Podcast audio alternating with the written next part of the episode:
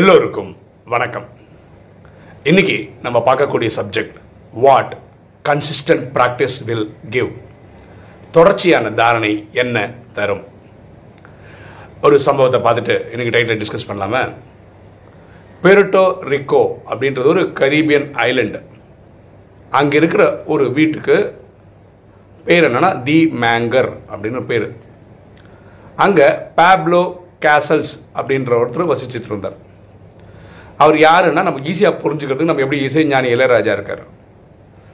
ஓகேவா இளையராஜாவோட இந்த சிம்பனி வந்து ரொம்ப ஃபேமஸ் இல்லையா? அதே மாதிரி அங்கே யூரோப் சைடில் வந்து செவன்டீன் செவன்டீனில் பேக் செல்லோ சூட்ஸ் சிம்பனிக்கு ஈக்குவலாக எனக்கு அவ்வளோ இசை தெரியாது.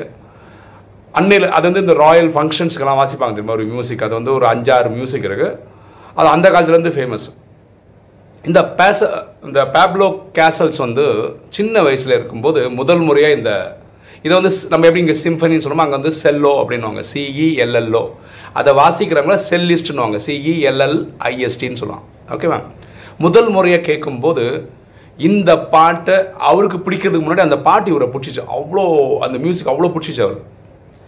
இவங்க அம்மா அதோட சிடி ஒன்று வாங்கி கொடுத்தாங்க சின்ன வயசில். இதை அவர் போட்டு ப்ராக்டிஸ் பண்ணி ப்ராக்டிஸ் பண்ணி ப்ராக்டிஸ் பண்ணி அவ்வளோ கை தேர்ந்துட்டார் அவர். அப்போது ஒரு கம்போசர் இதை பார்த்து அவரை வந்து அது சின்ன வயசுலலாம் எங்கே இருந்தாருன்னா ஸ்பெயினில் இருந்தார்.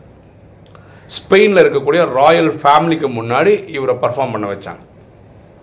அப்படி பர்ஃபார்ம் பண்ணதில் தான் இவர் ரொம்ப ஃபேமஸ் ஆகிட்டார் எந்த அளவுக்கு ஃபேமஸ் ஆயிட்டார்னா அவருடைய இருபத்தி மூணாவது வயசில் கியூன் விக்டோரியாவுக்கு முன்னாடி வந்து பர்ஃபார்ம் பண்ணி காமிச்சார். அவரோட எயிட்டி ஃபிஃப்த் இயரில் எண்பத்தஞ்சாவது வயசில் US president John F Kennedy அவருக்கு முன்னாடி ஒயிட் ஹவுஸில் பர்ஃபார்ம் பண்ணி காமிச்சார். ஓகேவா இவர் என்ன சொல்கிறாங்கன்னா அந்த செல்லோ அந்த இதை வாசிக்கிற செல்லிஸ்டில் த த கிரேட்டஸ்ட் பர்ஃபார்மர் இந்த பிளானட்லேயே அந்த விஷயத்தில் அவர் தான் அப்படின்னு சொல்கிறாங்க ஹிஸ்ட்ரிலையும் அவர் தான் பெஸ்ட்டு அந்த இது இப்போ எப்படி சிம்ஃபனினா நம்ம இளையராஜான்னு சொல்கிறோமோ அந்த மாதிரி அவரை அங்கே பேசிக்கிறாங்க. அவர் சின்ன வயசில் அந்த ராயல் ஃபேமிலிக்கு முன்னாடி ஸ்பெயினில் இருக்க அவங்க கூட வாசித்து காட்டும்போது மக்கள் எப்படி கமெண்ட் பண்ணுவாங்களான்னா அங்கே ராஜா உட்காந்து கேட்பாங்கல்ல ராயல் ஃபேமிலி கேட்டாங்க ராஜாவில் உட்காந்து கேட்டிருப்பாங்க இல்லையா? அவர் எங்கள் ராஜா ஆனால் இந்த செல்வ வாசிக்கிறவர் மகாராஜா அப்படின்னு சொல்லுவாங்க. அந்த அளவுக்கு இவருடைய இசையில் மயங்கியிருப்பாங்க. இவர் கடைசி காலகட்டத்தில் இந்த பேரோட்டோ ரிக்கான்னு சொன்னல இந்த கெரிபியன் ஐலண்டில் இந்த மேங்கர்ன்ற வீட்டில் இருக்கார். அவரோட தொண்ணூற்றி மூணாவது வயசில் இந்த இதை வந்து த்ரீ ஹவர்ஸ் அது வாசிப்பாங்க.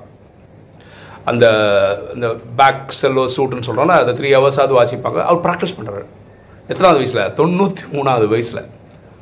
அப்போ உங்கள் பக்கத்து வீட்டுக்காரங்க இருக்காங்கல்ல அவங்க வந்து ஆர்வமாக கேட்குறாங்க தொண்ணூற்றி மூணு வயசாவது நீங்கள் இன்றைக்கும் ப்ராக்டிஸ் பண்ணுறீங்க அதுக்கு அவர் கொடுக்குற பதில் என்னென்னா இப்போ நான் பர்ஃபார்ம் பண்ணும்போது நான் புதுசு புதுசாக கற்றுக்கிறேன் பாருங்க இருபத்தி மூணு வயசில் அவர் கியூன் விக்டோரியாவுக்கு முன்னாடியே பர்ஃபார்ம் பண்ணுவார். அப்படின்னா அதுக்கு முன்னாடியிலேருந்தே அதுக்கு முன்னாடியே அந்த ஸ்பெயின் ராயல் ஃபேமிலிக்கெலாம் வாசிச்சு காட்டினவர்.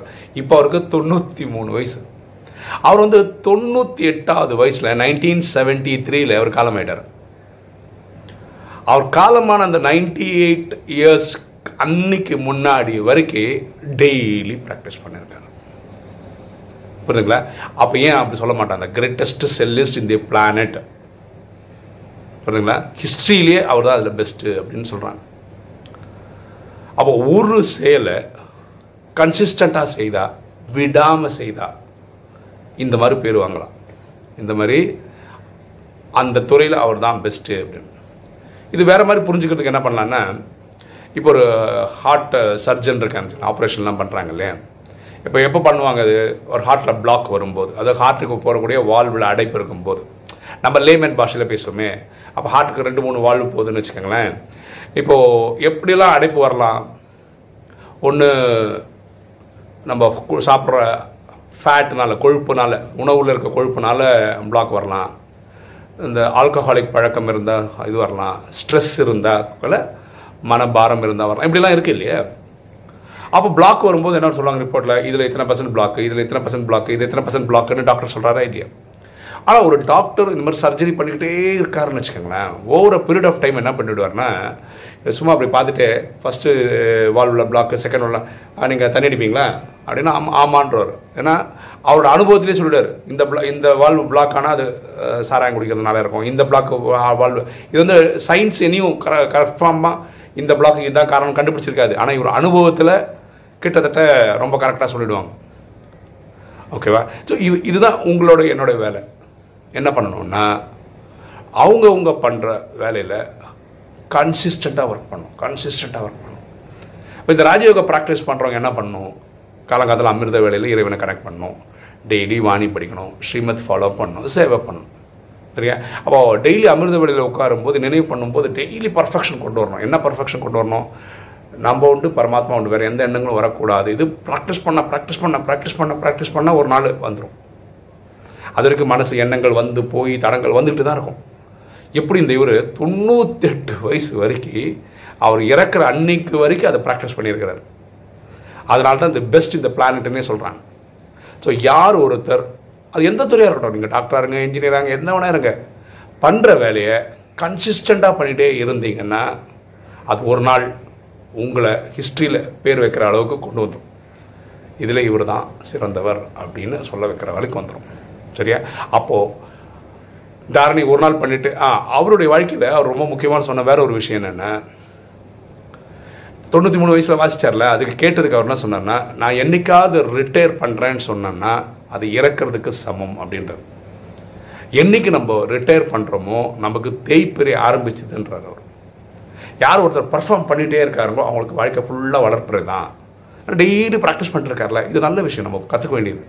புரியுங்களா ஸோ நம்ம பண்ணிட்டு இருக்க துறையில் நம்ம பண்ணிட்டு இருக்கிற வேலையில் இந்த ரிட்டையர்மெண்ட்டுன்றது வந்து நம்ம மரணமாக தான் இருக்கணுமே தவிர நம்மளா போதும் நிறைய பண்ணிட்டோம் அப்படின்ற மாதிரி ரிட்டையர் ஆகக்கூடாது. ரிட்டையர்மெண்ட்றது தேய்ப்பிறைன்னு அவர் சொல்கிறார் ஓகே இன்றைக்கி வீடியோ உங்களுக்கு பிடிச்சிருக்கும் நினைக்கிறேன். பிடிச்சவங்க லைக் பண்ணுங்கள் சப்ஸ்கிரைப் பண்ணுங்கள் ஃப்ரெண்ட்ஸுக்கு சொல்லுங்கள் ஷேர் பண்ணுங்கள் கமெண்ட்ஸ் பண்ணுங்கள் தேங்க்யூ